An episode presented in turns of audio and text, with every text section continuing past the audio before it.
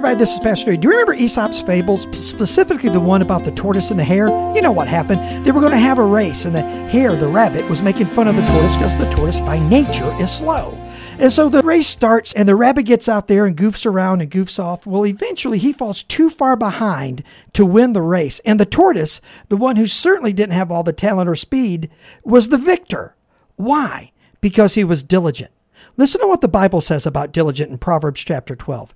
The hand of the diligent will rule, while the slothful will be put to forced labor. You don't have to be the fastest. You don't have to be the smartest. You don't have to be the best worker. But if you will be the most diligent, the most disciplined, you win the race. How can you get there easier? Asking the Holy Spirit to empower you and giving you grace for the journey.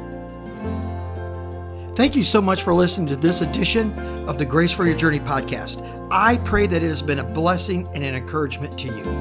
Pass it around if you think it would help somebody. And we look forward to you dropping by again for another episode of the Grace for Your Journey podcast.